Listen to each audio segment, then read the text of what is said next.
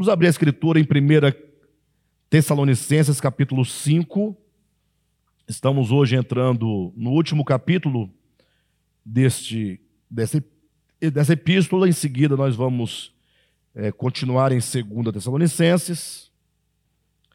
Ah, amados, esse capítulo 5 eu não vou ler com os irmãos, como eu costumo fazer uma leitura introdutória, mas é, vamos lendo versículo por versículo ponto a ponto, e aí nós vamos discernindo o, os tópicos que o apóstolo Paulo vai apresentando, e nós vamos costurando, tá bom?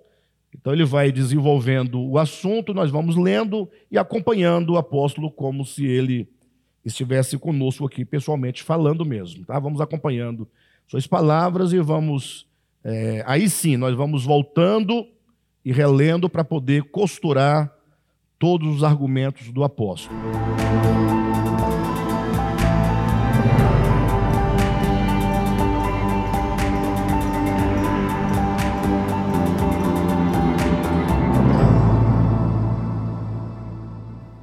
Queridos, o capítulo 5 dessa epístola, eu diria que é um, um capítulo muito importante, muito interessante, porque ele nos servirá como introdução aos, à segunda carta aos Tessalonicenses, porque a partir do capítulo 5 ele começa a falar efetivamente acerca da segunda vinda do Senhor. Ele começa a falar efetivamente acerca dos últimos acontecimentos. Paulo, no capítulo 5, começa a falar efetivamente acerca da, dos acontecimentos que terão lugar na última hora, antes da parousia do Senhor.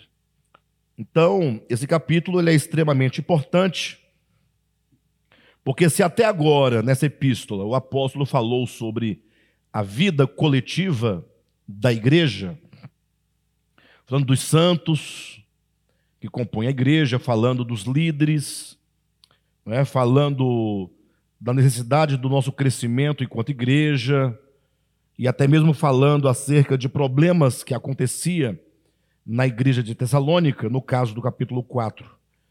A partir do versículo 13, ele fala sobre uma preocupação acerca daqueles que não compreendiam o aspecto da ressurreição dos mortos.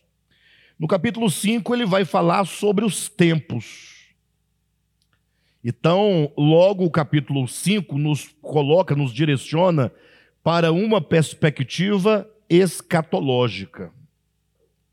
A falar sobre os últimos tempos, os tempos finais, é, sempre foi uma preocupação do apóstolo Paulo. Né? Jesus também gastou bastante tempo nos evangelhos nos falando acerca dos dias finais da história. E o interessante é que me parece que quando se fala sobre os últimos dias, isso deveria gerar o quê? Ao pensar nos últimos dias?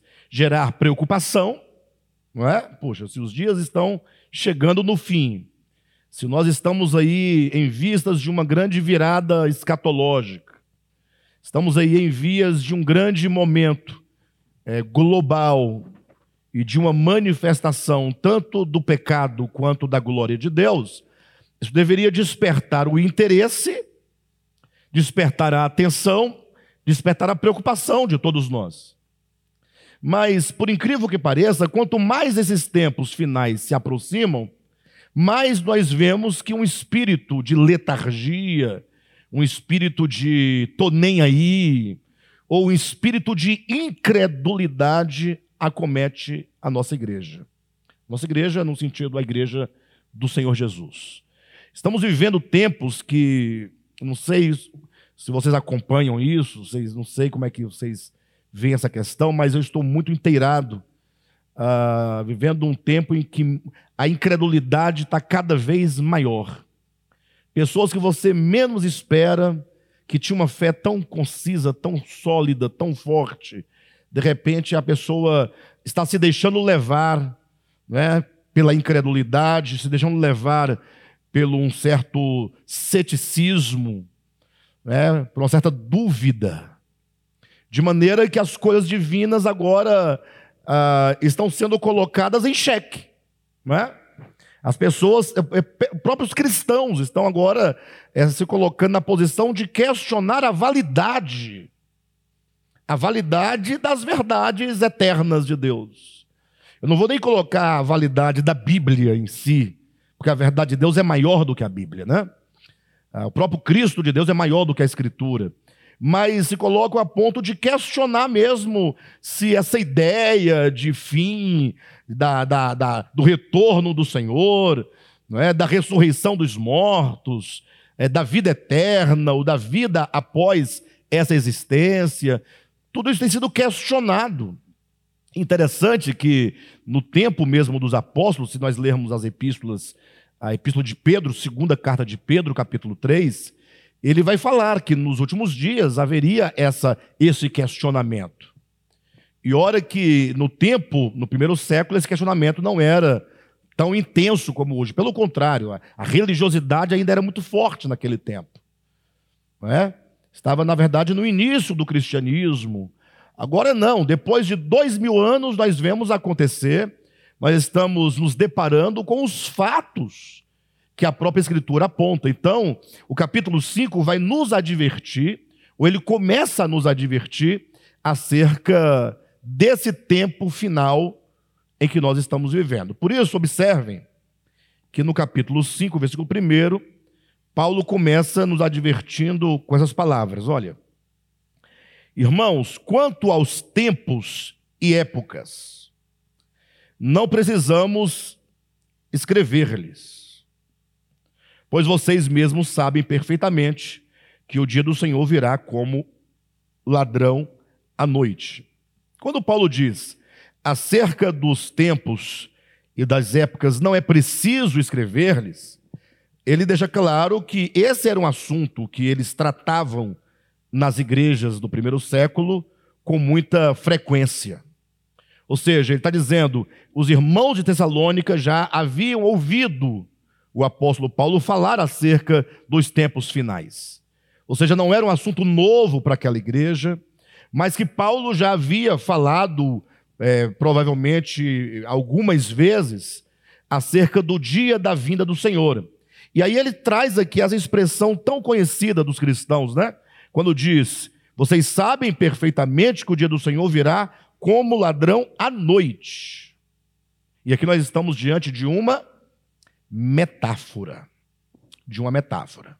É importante frisar de antemão que a metáfora como o ladrão de noite, essa expressão como o ladrão à noite, foi usada por Jesus, é, é usada pelo apóstolo Paulo aqui. Então, em alguns dois ou três lugares aparece essa expressão quando se refere à vinda de Jesus. E também uma outra expressão que aparece no sermão escatológico de Cristo, que é como o relâmpago que sai do Oriente e se mostra no Ocidente. Aí é a, é a metáfora do relâmpago. Nós temos a metáfora do ladrão de noite e a metáfora do relâmpago. É importante frisar que essas duas metáforas, elas foram tomadas, foram retiradas do seu contexto bíblico e foram tomadas como sendo duas expressões que teologicamente estaria apontando para o arrebatamento da igreja. Mas é importante notar, e eu vou demonstrar isso para vocês, que isso é um grande equívoco. Que tentar pegar a metáfora do ladrão e a metáfora do, do, do, do relâmpago como sendo uma palavra que ratifica, que apoia, que determina a ideia do arrebatamento secreto da igreja, contextualmente isso é um grande erro. Primeiro porque no texto, eu não, nem vou ler com os irmãos, mas está em Mateus capítulo 24, os irmãos poderão fazer a verificação em outro momento.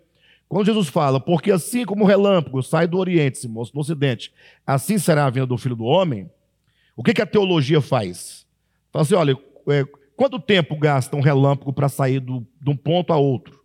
Ora, isso é uma velocidade de um piscar de olhos. Né?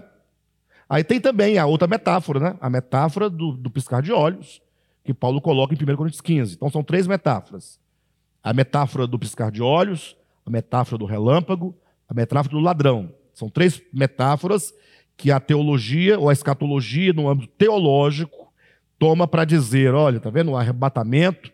Será como que está todo mundo aqui de boa? Daqui a pouco, como num piscar de olhos, palavras de Paulo em 1 Coríntios 15, a igreja some. Então, de repente, acabou, cadê a igreja? Sumiu, desapareceu. E aí vem todas aquelas ideias, né? A ideia de que se é um motorista de ônibus, conduzindo um ônibus, se ele é crente, ele desaparece, o ônibus fica desgovernado, ou seja, dane-se aquele, o passageiro que não subiu também. O passageiro que subiu foi, foi de boa, quem ficou, né?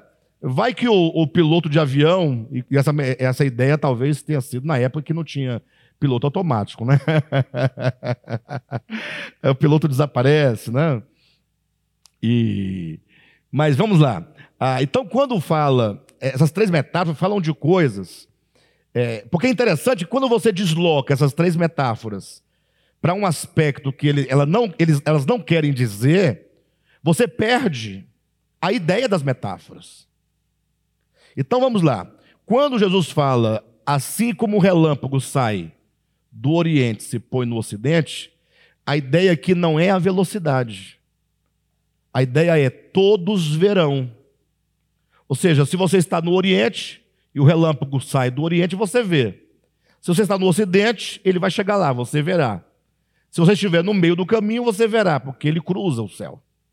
Então, a ideia aqui é da universalidade da vinda e não da velocidade da vinda.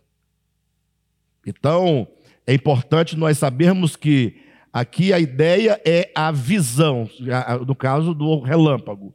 No caso do piscar de olhos, 1 Coríntios capítulo 15, Paulo não está falando da vinda, está falando da transformação do corpo. Ele diz: olha, o nosso corpo será transformado numa fração de abrir e fechar de olhos, que é uma metáfora para dizer que é numa velocidade, agora sim, é numa rapidez. Ou seja, se a nossa alma precisa de um longo processo para ser transformada, o mesmo não acontece com o corpo. Por que não? Ora, porque o corpo não é dotado de vontade. Então, Deus não depende da vontade do homem, Deus não depende da resposta do homem para transformar o seu corpo. Agora, a alma humana não pode ser transformada sem que a vontade do homem participe do processo de transformação.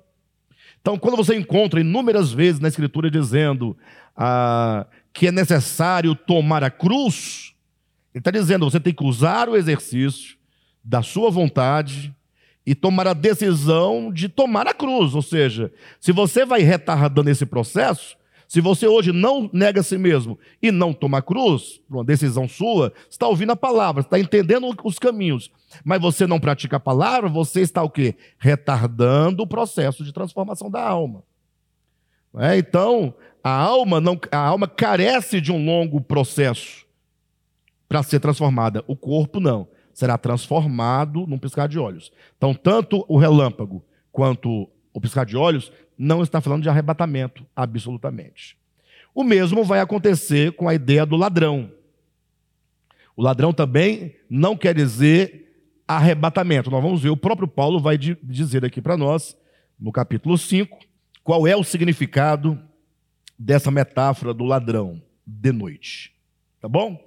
Então, ele vai dizendo: olha, com respeito a aos tempos e às épocas, não precisamos escrever-lhes, pois vocês mesmos sabem perfeitamente que o dia do Senhor virá como ladrão.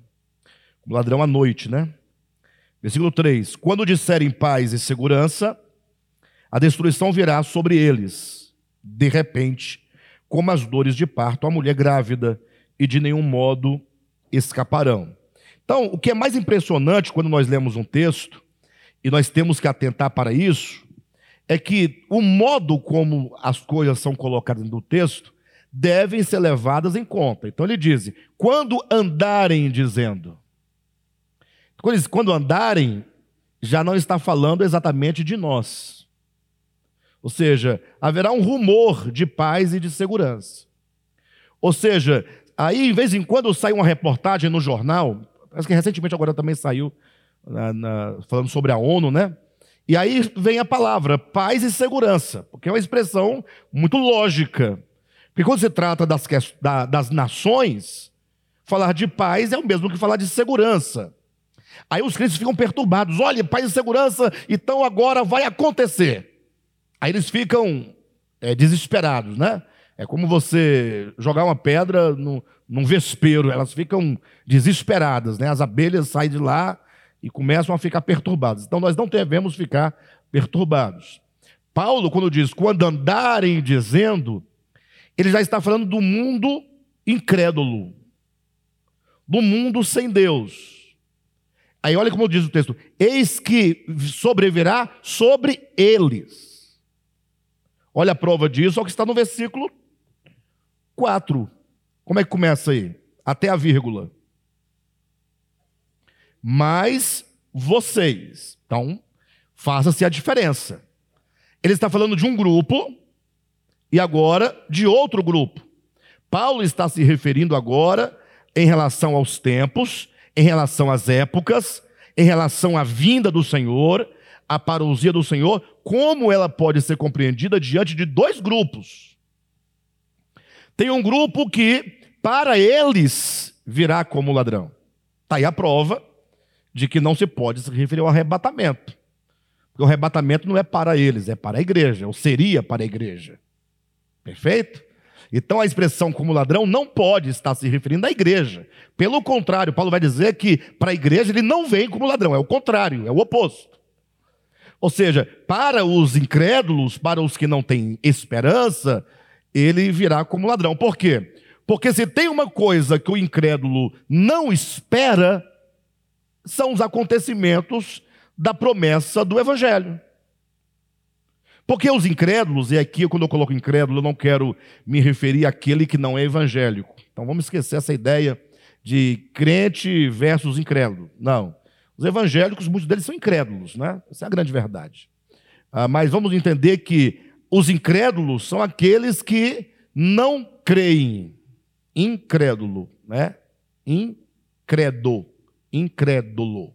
Aquele que não tem credo, aquele que não crer. Ora, quem é aquele que não crê?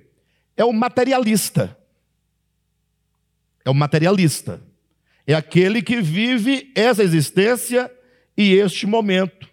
E que não tem nenhuma projeção do seu espírito humano, nenhuma projeção da sua alma, nenhuma projeção de vida após a morte, nenhuma projeção de Deus, nenhuma projeção de Jesus, nada que diga esse respeito a, ao metafísico, ao espiritual, ao espírito. O materialista é aquele que, que funda, ou melhor, que vive a sua experiência humana como aquela experiência que nasce no tempo e se esgota no tempo. É possível que mesmo alguém que tenha um credo, e portanto, no sentido geral da palavra, é possível que mesmo um crente seja um materialista. Porque a grande dicotomia, isso é muito claro, é muito patente, entre você ter um credo, você ter uma profissão religiosa, mas você não está nem aí para a sua profissão religiosa, no, de modo prático. As pessoas querem ter uma religião, um credo religioso, uh, apenas do, no âmbito intelectual. Quando a pessoa tem um credo que lhe serve para o âmbito meramente intelectual, essas verdades incompreendidas no intelecto não ganham o coração, não mudam o coração, não afetam a alma. Essas pessoas são chamadas de religiosas. Ah, um religioso é alguém que defende uma ideia, mas não necessariamente ele experimenta e vive aquela ideia. Ao passo que há muitas pessoas que não têm credo, mas ela desenvolve a sua espiritualidade. Porque a espiritualidade não está vinculada necessariamente a um credo, enquanto um sistema de crenças. Até porque, na maioria das vezes, maioria esmagadora, todos os sistemas de crenças são falsos, são inventados. Os homens têm uma necessidade e mesmo uma tendência de criarem sistemas de argumentos para controlar as pessoas. Essa semana eu ouvi uma pessoa me falando, eu achei. Ela me falou uma coisa tão óbvia, mas tão óbvia, não é? E que a gente vê acontecendo, mas às vezes a gente não, não desperta porque está à vista, né? A pessoa me falou assim: Alexandre, vou te falar uma coisa. Se você pregar, ou melhor, se os irmãos da sua igreja, que congregam com você, entenderem o que você está pregando, olha o que foi dito para mim essa semana, há três dias. Se eles entenderem o que você está pregando, você vai ficar sozinho. Mas ele falou, primeiramente, ele não quis dizer que eles vão te abandonar porque você está pregando errado. Não, então assim, porque essa verdade que você prega é tão libertadora que eles não vão sentir necessidade de estarem com você. Eu falei, mas então, então tem uma coisa muito boa. Então tem uma coisa muito boa. Porque se porventura a mensagem é libertadora, as pessoas de fato devem ser livres. Agora, se a liberdade de alguém se torna uma liberdade para você se tornar um egoísta, se tornar um, um indivíduo que se isola, que não coopera, aí eu questiono a sua liberdade. Porque você deixa de ser escravo do medo, das teologias, dos sistemas de credo, e passa a ser escravo, uh, ou, então a, a escravidão em relação ao seu ego agora se manifesta.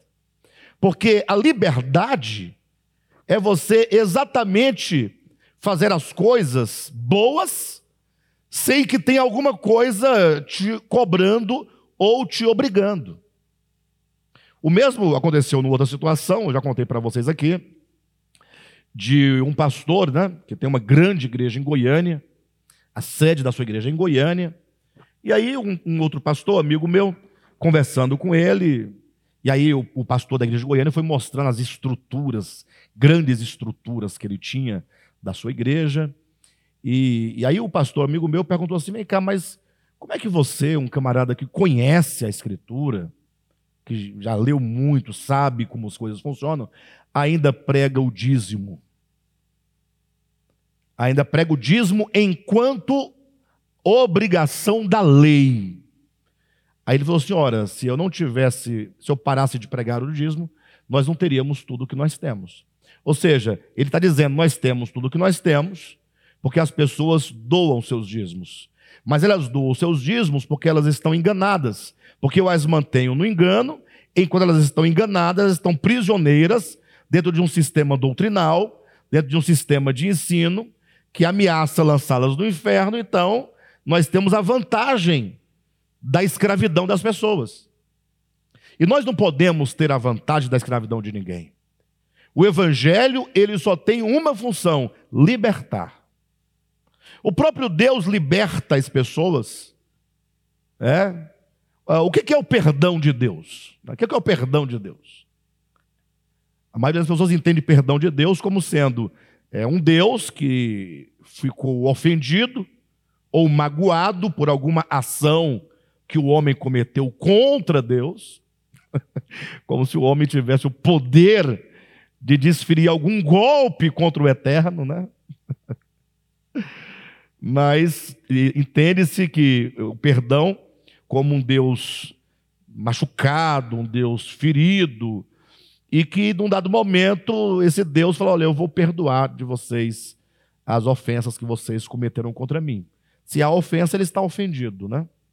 Essa é a ideia. Então, entende perdão como sendo isso.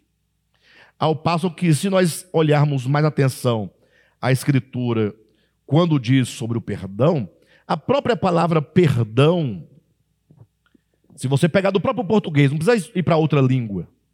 Você vai ver que a raiz da palavra perdão, em português, é a mesma raiz da palavra perder. Sim ou não? A mesma raiz. Então, quem perdoa, perde. Então, em que sentido Deus nos perdoa? Ora, sendo ele o Criador e tendo, portanto, todo o direito sobre as suas criaturas, quando diz que Deus nos perdoa, quer dizer que Deus, tendo o direito, ele diz: vocês podem ir livremente. Vocês podem não me amar, vocês podem não me seguir, vocês podem não me servir. Lógico que esse caminho de não amar, não servir e não seguir é um caminho de, que leva à morte, né? É um caminho de morte. E Deus, em contrapartida, está profundamente, ah, ah, como eu posso colocar, é, está sentindo profundamente a perdição do homem. Ou seja, Deus sofre quando vê os seus filhos se perdendo. Mas ainda assim, Deus os deixa livre. Então, liberdade que é, amor, ou suposto amor que prende, não pode ser amor. Perdão, que se diz perdão, mas que prende o outro, não pode ser perdão. Então, o fato é que o evangelho, ele só pode libertar as pessoas. Agora, uma vez livres, e aí temos que evocar as palavras de Jesus: se pois o Filho vos libertar, verdadeiramente sereis livres. Ou seja, seremos livres de verdade. Seremos livres de verdade. Então, acontece que o sistema de doutrina, não raras vezes inventados pelos homens, visam o aprisionamento do homem. E o homem fica preso dentro daquele sistema até quando? Até o dia em que ele descobre a farsa do sistema doutrinário, seja ele qual for. E aí ele sai daquele sistema. E se ele então não se enquadrar em nenhum outro sistema de doutrina, ele cai dentro da sua própria prisão. Então, qual é o nosso objetivo de ministério? Que as pessoas sejam livres. Não por um esquema de doutrina, de uso, de costume, de escatologia, de céu, de inferno, é? de ameaça, de lei, de demônio, de macumba, de diabo. Não. Conhecereis a verdade e a verdade vos libertará. E agora, livre de qualquer sistema doutrinal que forma essa prisão, você possa desenvolver a sua espiritualidade.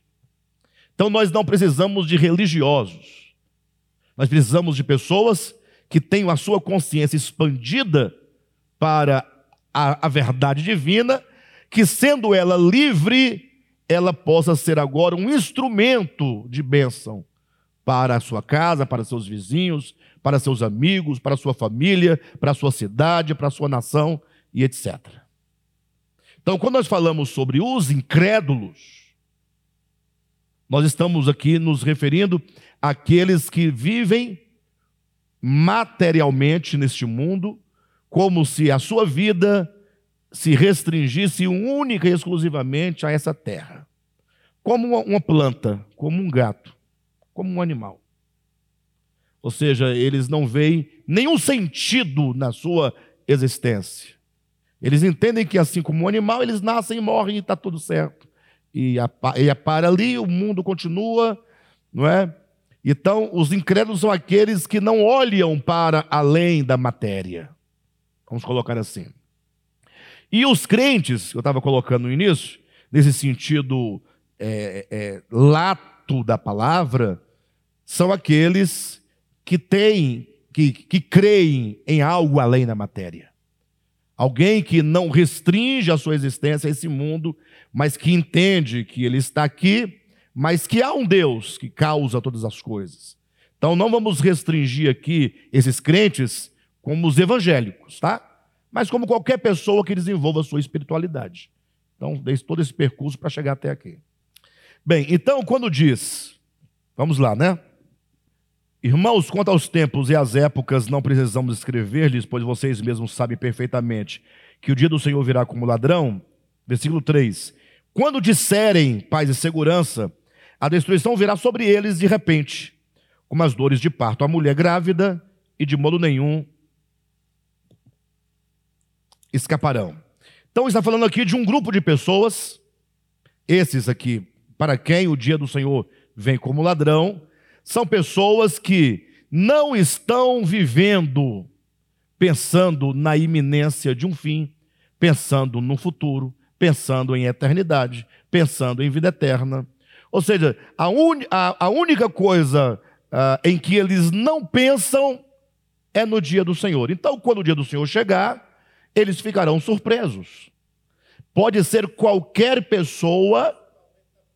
Aqui o texto, um pouquinho mais abaixo, vai, vai classificar esses grupos, é, vai classificar essas pessoas em dois grupos: os da noite, os do dia, os da luz, os das trevas, os vigilantes, os acordados, os bêbados e os sóbrios.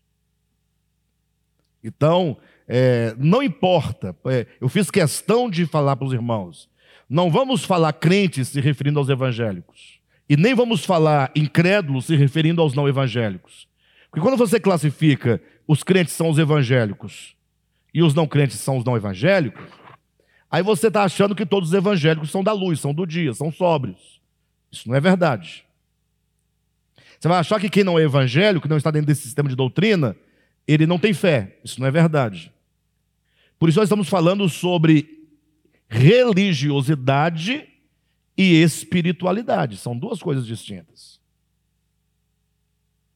Você imagine, uh, numa tribo remota, num tempo remoto, num lugar remoto, de pessoas remotas, em que não há nenhuma religião instituída. Porque existe o problema da religião instituída e tem um fenômeno da espiritualidade humana. São duas coisas distintas. Você não pode pensar que só é possível servir a Deus dentro de uma religião instituída. Não. Eu acredito que as religiões instituídas, quando elas ajudam, porque nem sempre ajuda, na maioria das vezes prejudica mais do que ajuda, é, é possível você desenvolver a sua, a sua a espiritualidade dentro de uma religião. Mas a religião não é a causa primária da sua, da sua espiritualidade. Espiritualidade é o desenvolvimento do seu espírito humano sobre a sua alma. Espiritualidade é o desenvolvimento do seu espírito humano em relação a Deus, em relação às coisas espirituais. E não depende da religião. Cuidado, porque alguns podem interpretar a minha fala dizendo: está vendo aí, ó, o próprio Alexandre está dizendo que a igreja é dispensável. Eu não estou falando de igreja, estou falando de religião.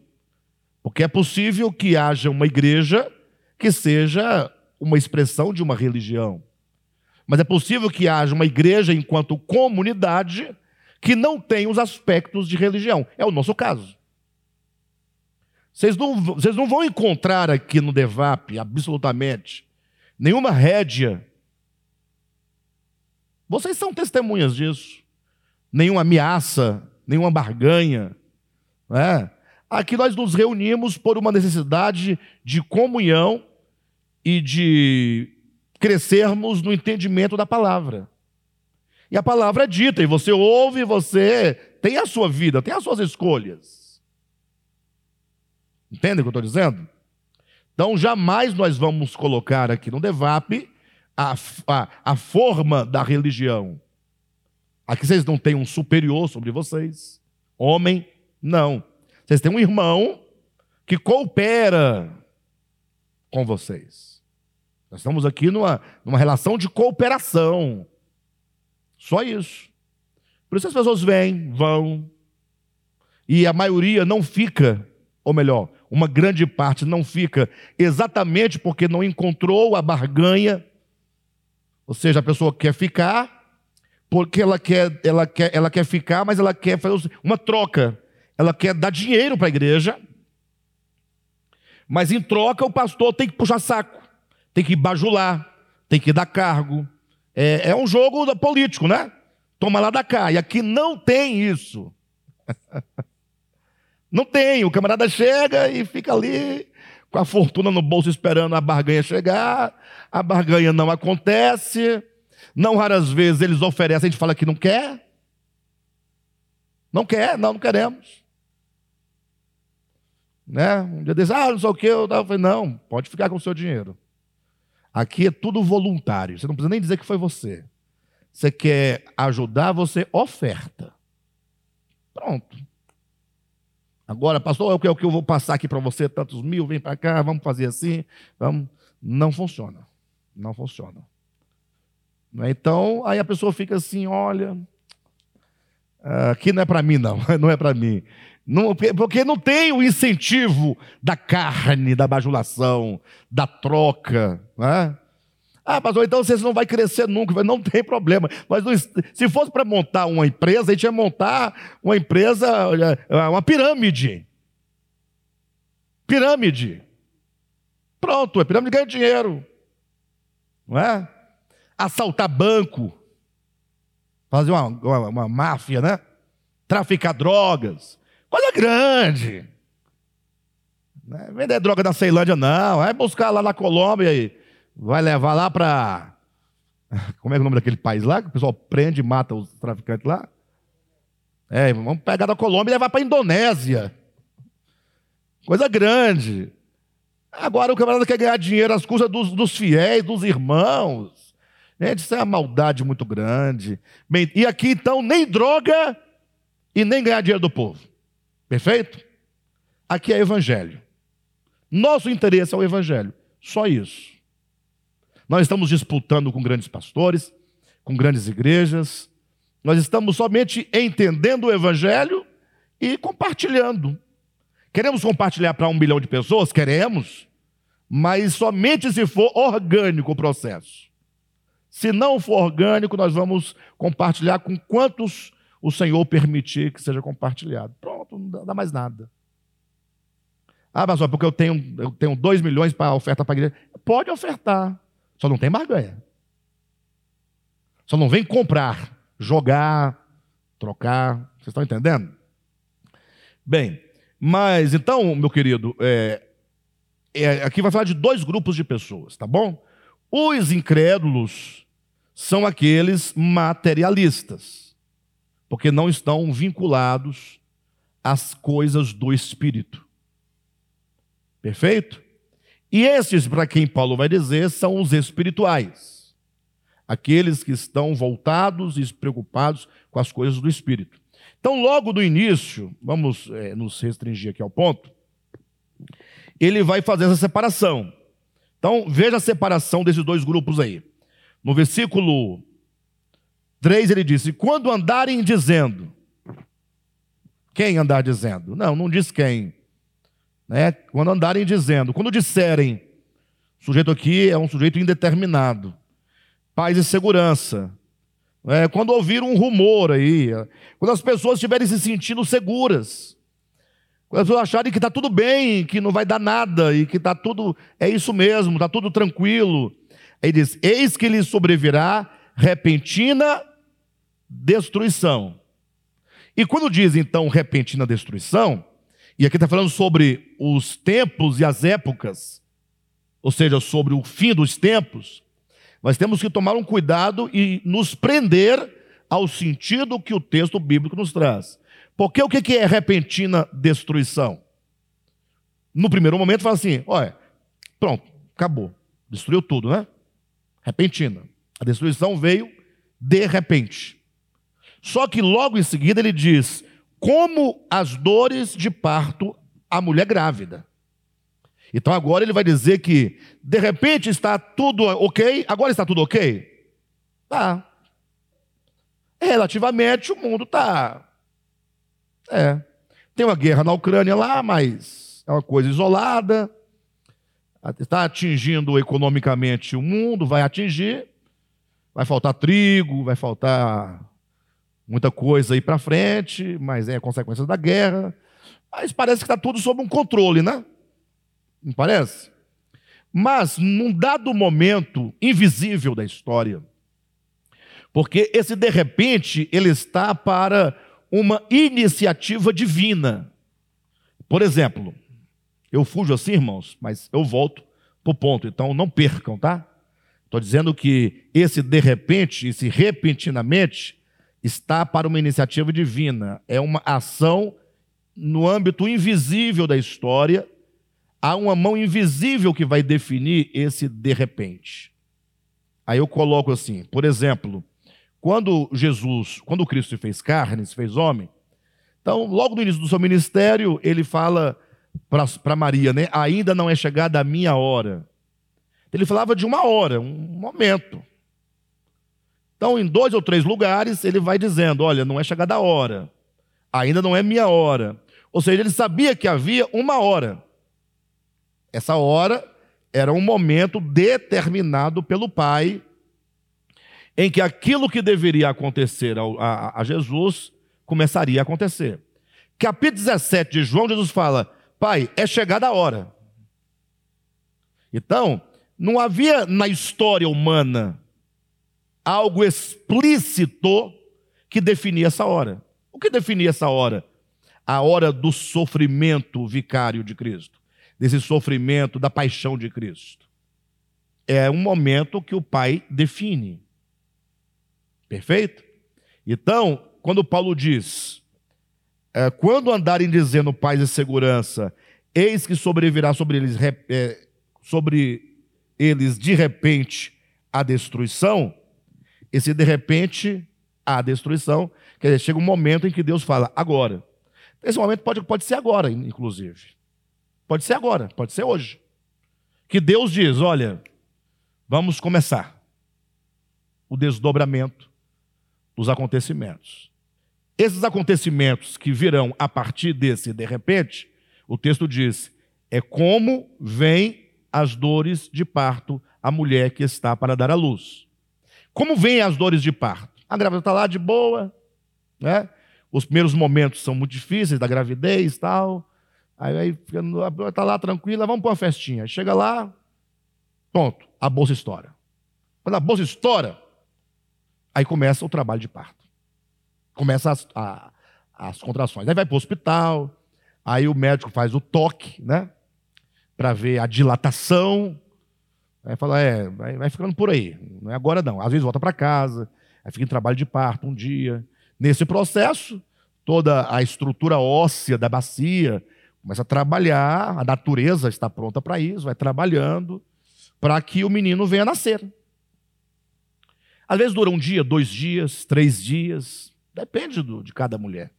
Ou seja, é, Paulo está dizendo que vai chegar um momento na história em que as dores de parto que definem o nascimento vai entrar em ação. Então, quando é esse momento? Eu não sei. Eu não sei. Se eu soubesse, né? Eu falaria para vocês se eu soubesse, né? Mas o texto não diz. Então, é o fato de que. Então, vamos é, enumerando as ideias, tá?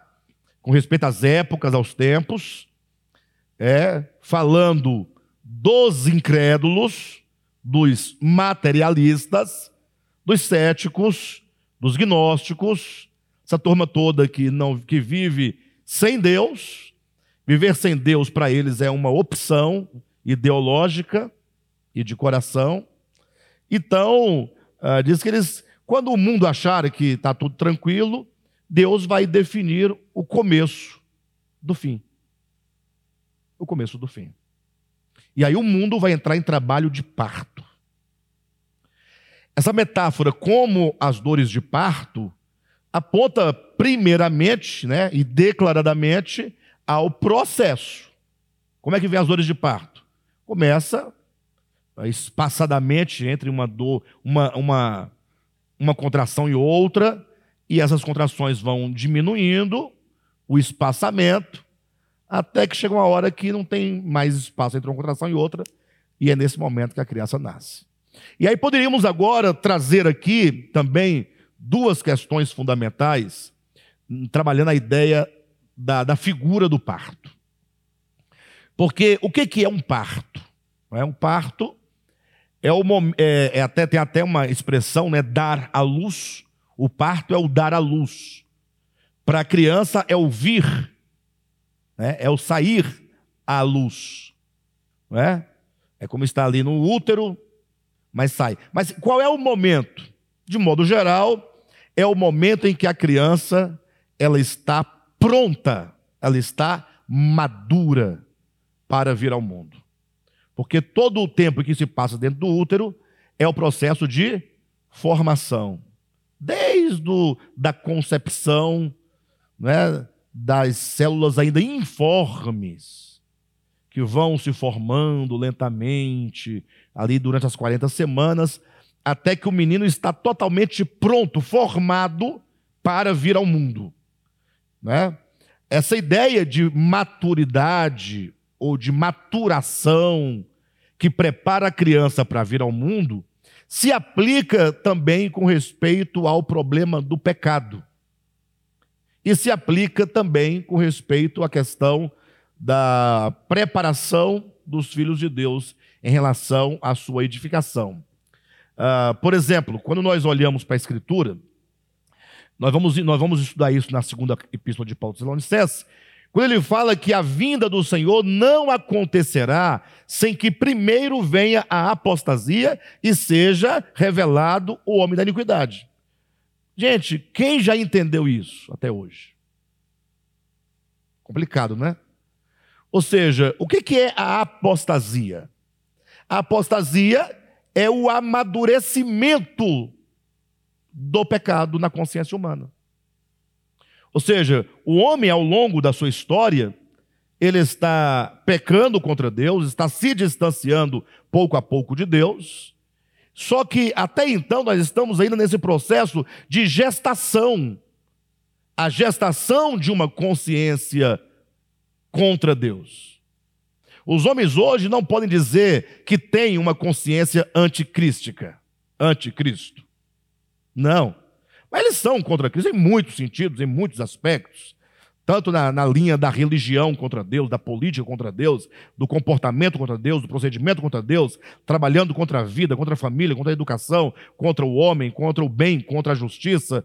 É, ou, ou seja, só que esse mal dentro do homem, ele está amadurecendo, como uma criança está sendo gerada. Uma hora esse mal terá que vir à luz, nascer usando a metáfora do parto. Então, quando essa, esse mal na humanidade amadurecer em quem tem que amadurecer, teremos então o ambiente no coração e na consciência propício. Esse ambiente chama-se apostasia. Então diz que a vinda do Senhor não acontecerá sem que primeiro venha a apostasia. Então a apostasia é algo que precede e que determina a vinda do Senhor. Então, uh, sempre, uh, apostasia, apostasia, sempre se fala em apostasia, mas essa apostasia coletiva, ela está em vias de amadurecimento. Quando essa consciência coletiva dos que devem uh, em, em quem deve amadurecer acontecer, aí fala, sem que primeiro venha a apostasia e seja revelado. É aqui na apostasia que o homem da iniquidade, ele se revela. Ele se mostra. Esse homem da iniquidade é o anticristo. Então veja que o anticristo, ele, é, para ele se manifestar, tem uma condição. Ele tem que nascer. E esse nascimento se dá na consciência no coração, que é a apostasia. Então, o mundo, nesse sentido, dessa via negativa, está caminhando para o nascimento do homem da iniquidade, que não é o nascimento físico, aqui é a metáfora que nós estamos usando.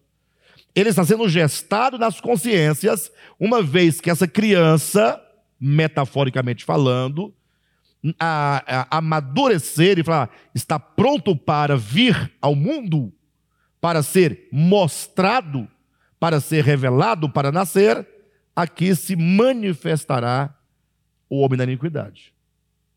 Do outro lado, também o mesmo acontece com os santos, né? aqueles que estão sendo trabalhados no coração, na consciência, as coisas divinas, o bem, o belo, a justiça, o Cristo de Deus, o Logos de Deus, que conforme Paulo, né, ele é muito claro, ele vai inclusive usar a mesma metáfora lá em Filipenses, salvo engano, né? me fugiu a memória, uh, capítulo 4, versículo 19, quando ele fala que Cristo está sendo formado em vós. Então, uh, como é que está sendo formado em mim? Nós temos que parar e pensar. Porque é bonito, a Cristo seja formado em vós. Ah, que maravilha, formado em nós. Senhor, se forma em nós, né? Ah, irmãos, Jesus tem que ser formado em nós, amém. Mas como assim? Que sentido isso acontece? Temos que entender o processo. Então, a metáfora é de uma mulher gestante, gerado, formado dentro de nós. Mas como pode ser isso? Como é que Cristo pode ser formado em nós? Olha, na medida que a nossa consciência vai se tornando crística, como a consciência do ímpio vai se tornando cada vez mais ímpia mais demoníaca, mais perversa, mais maligna. Irmãos, tudo é questão de consciência. Tudo. O problema é que se tem uma coisa que nós não queremos saber é de consciência. A gente quer olhar para o irmão, está de bermuda, está pecando, está de brinco, está pecando, tá, tá, tá, essas bobagens que não levam para lugar nenhum. Então, a, a ideia do parto é essa. Inclusive, o Apocalipse, quando fala também desse amadurecimento dos santos, vai falar também na mesma metáfora, né? Tanto do filho varão, que está sendo gerado no ventre da grande mulher, ou seja, em um dado momento essa criança tem que nascer, tem que se manifestar. Não tem não? Tem uma mulher grávida, Apocalipse 12. Essa mulher está com dores de parto, né, sofrendo para dar à luz. E esse menino, uma hora, vai ter que sair, vai ter que nascer, que é a manifestação manifesta-se o homem da iniquidade, manifesta-se o Cristo de Deus, coletivo. Perfeito? A ideia também das primícias em Apocalipse capítulo 14. Ou seja, o amadurecimento da lavoura. Uma hora amadureceu, tem que colher. Então nós temos essas duas ideias, tá bom? Por isso que ele vai dizer aqui também de dois grupos, né? Vamos seguindo adiante, versículo 3. Quando disserem paz e segurança, a destruição virá sobre eles de repente, como as dores de parto, a mulher grávida. E de nenhum modo escaparão. Eu vou explorar um pouquinho mais esse ponto aqui, pela sua importância. Vamos entrar no versículo 4 somente na próxima semana. Tá bom? Uh, e aqui é interessante, queridos, porque uh, o tema dos tempos e das épocas é um tema que nós já trabalhamos muito nesse ministério. Muito mesmo. Mas somente uh, nos últimos anos nós temos sido despertados para algo muito interessante, que é a questão de que quando se fala da parousia do Senhor, se fala das épocas, dos tempos, quando aí, esse tema pode ser falado no sentido positivo para os santos, ou pode ser falado de uma perspectiva negativa para os incrédulos. Perfeito ou não? Até agora, Paulo está dizendo: olha, vocês sabem que o dia do Senhor virá como ladrão. Quando andarem dizendo, virá é, repentina destruição, e de nenhum modo escaparão. Está falando de um grupo. Então fala-se de uma destruição que da qual eles não poderão escapar. Há o texto de Mateus 24, vocês podem abrir comigo, por gentileza. Acompanhem lá no capítulo 24 de Mateus. Então veja, versículo 36 do versículo capítulo 24 de Mateus, veja como os textos de Mateus 24, 36 se comunica com o texto de 1 Tessalonicenses capítulo 5. Quanto ao dia e a hora, ninguém sabe, nem os anjos dos céus, nem o filho, senão o pai. Então, logo aqui já temos já uma, uma, uma ideia, né? Se virá como ladrão é porque ninguém sabe, portanto, é só o não saber, tá bom? 37. Como foi nos dias de Noé, assim também será na vinda do Filho do Homem. Então aqui, Jesus ele começa a falar como serão os dias da sua vinda. O que, que diz lá em 1 Tessalonicenses capítulo 5? Não fala também como as dores de parto vem a mulher, assim também sobrevirá a repentina destruição, e de nenhum modo escaparão quando andarem dizendo paz e segurança. Então aqui é, é o mesmo assunto, é, a, é o mesmo tema, só que Jesus vai desenvolver dando agora um exemplo. Lá em Paulo falta o exemplo. Lá ele tem o conceito, aqui temos o conceito. Lá nós não temos o exemplo, aqui nós temos o exemplo, porque aqui ele diz como foi nos dias de Noé. Ele manda nós olharmos para os dias de Noé. Então nós, ao lermos o texto, olhemos para o tempo de Noé. Só que os tempos de Noé podem ser vistos por várias perspectivas. Certo? É como apontasse qualquer evento dos nossos dias, que todo mundo sabe. Eu falo assim: olha, mas você vai olhar para esse evento e vai se restringir a olhá-lo por esse aspecto. Não precisa falar dos outros aspectos. Olhe só por esse aspecto. Então nós vamos olhar o objeto por vários aspectos, né? E aí então saber definir cada um dos aspectos. Aqui Jesus vai falar do, da vinda do filho do homem, comparado né, com os dias de Noé. E aí ele vai restringir o foco. Como foi nos dias de Noé, assim também será na vinda do filho do homem. Como será? 38.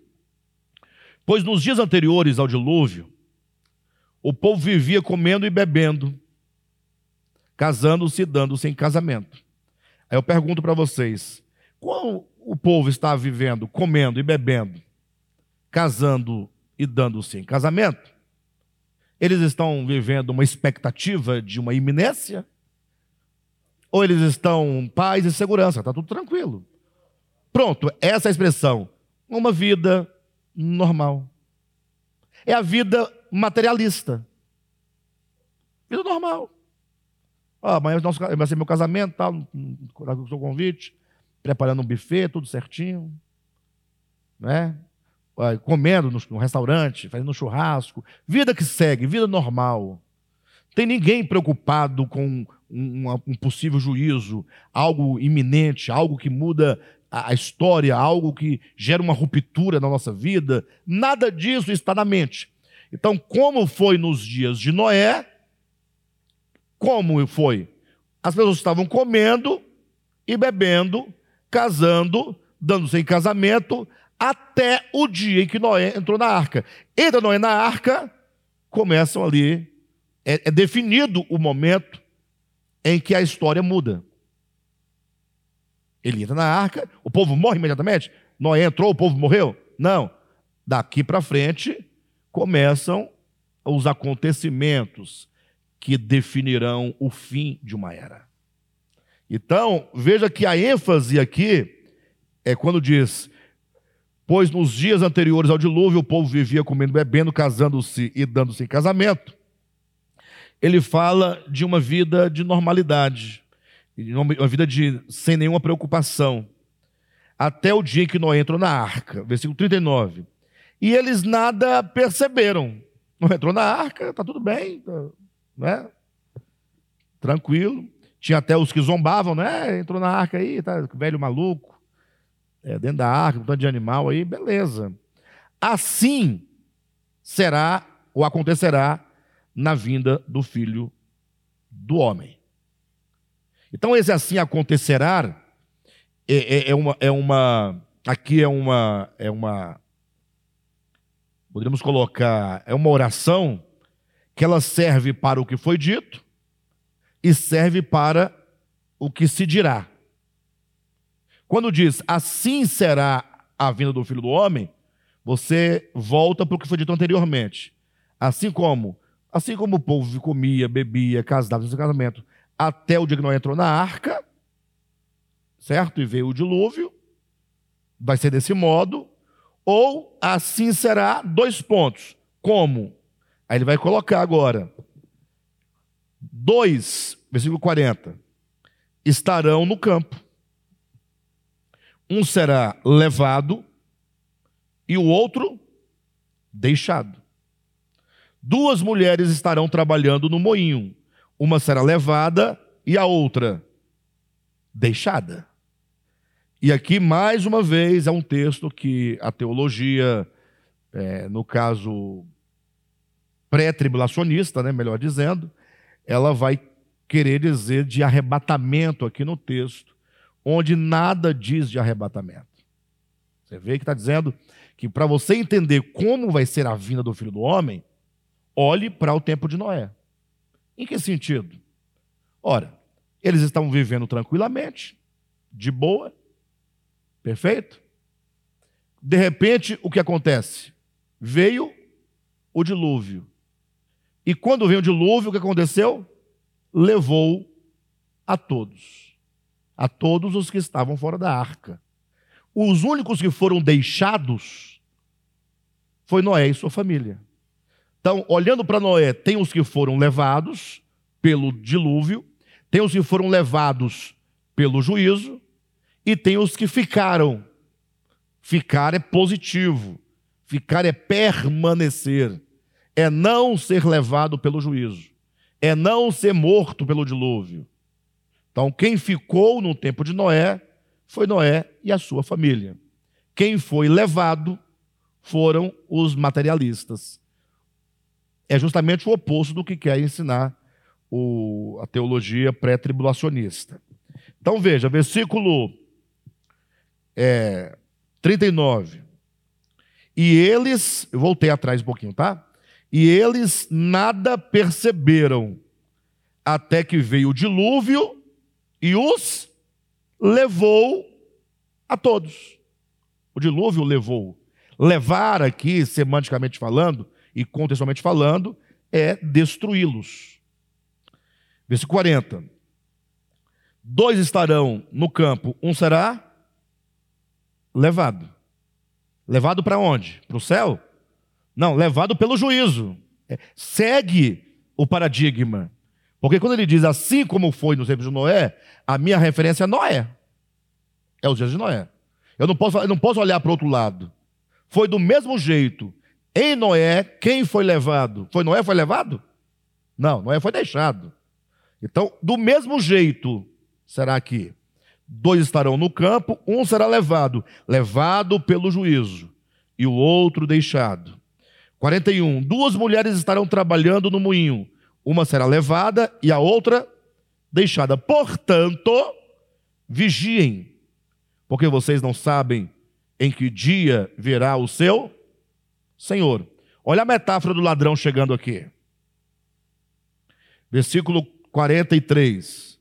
Mas entendam isto: se o dono da casa soubesse a que hora da noite o ladrão viria, ele vigiaria, ficaria de guarda e não deixaria que a sua casa fosse arrombada. Assim vocês também precisam estar preparados, porque o filho do homem virá numa hora em que vocês menos esperam.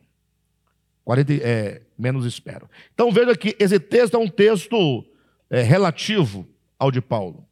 Então Paulo está dizendo: olha, assim será também a vinda do Senhor. Como vem as dores de parto, repentinamente, não tem um dia marcado, não tem uma hora marcada, ela vai chegar, mas o que vai definir a nossa relação com esse dia, se nós seremos pegos de surpresa ou não, se o ladrão entrará em nossa casa ou não, será o modo como nós lidamos com os tempos e as épocas. É, tanto é que no versículo 4 em diante, Paulo vai, vai ser muito claro e específico ao falar como devemos nós, os crentes, proceder diante da iminência dos tempos e das épocas. Tá bom, meus queridos?